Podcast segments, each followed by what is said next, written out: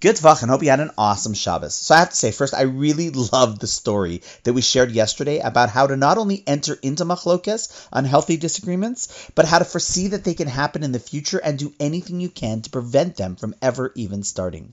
See, the sensitivity in it is so important because there is little that is as destructive in one's life and relationships than machlokes, and thus it behooves us to take a few days to uncover some nuggets of Jewish wisdom to help us live the lives that circumvent these issues of machlokes focus in our own day to day. So for tonight, let's share something that Rabbi Yerucham Levovitz points out, a very simple but super powerful observation.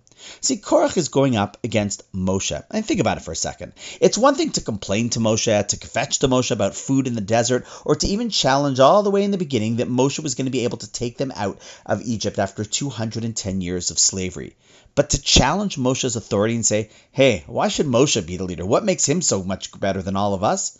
Well, that's shocking. It's almost impossible to believe. And so Rabbi Yerucham points out something so simple yet important to always keep in mind.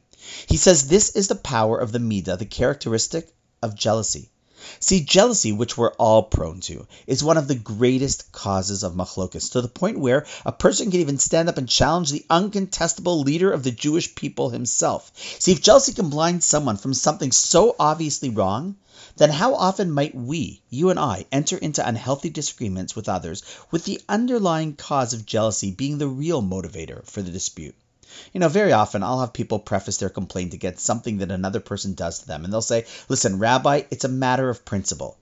But in reality, one can see that it's not a matter of principle, as people don't often stand up to discuss matters of random principle, but rather it's obvious that it's driven by a matter of personal jealousy couched in the guise of principle. That type of machloket ultimately destroys relationships and reputations and even lives.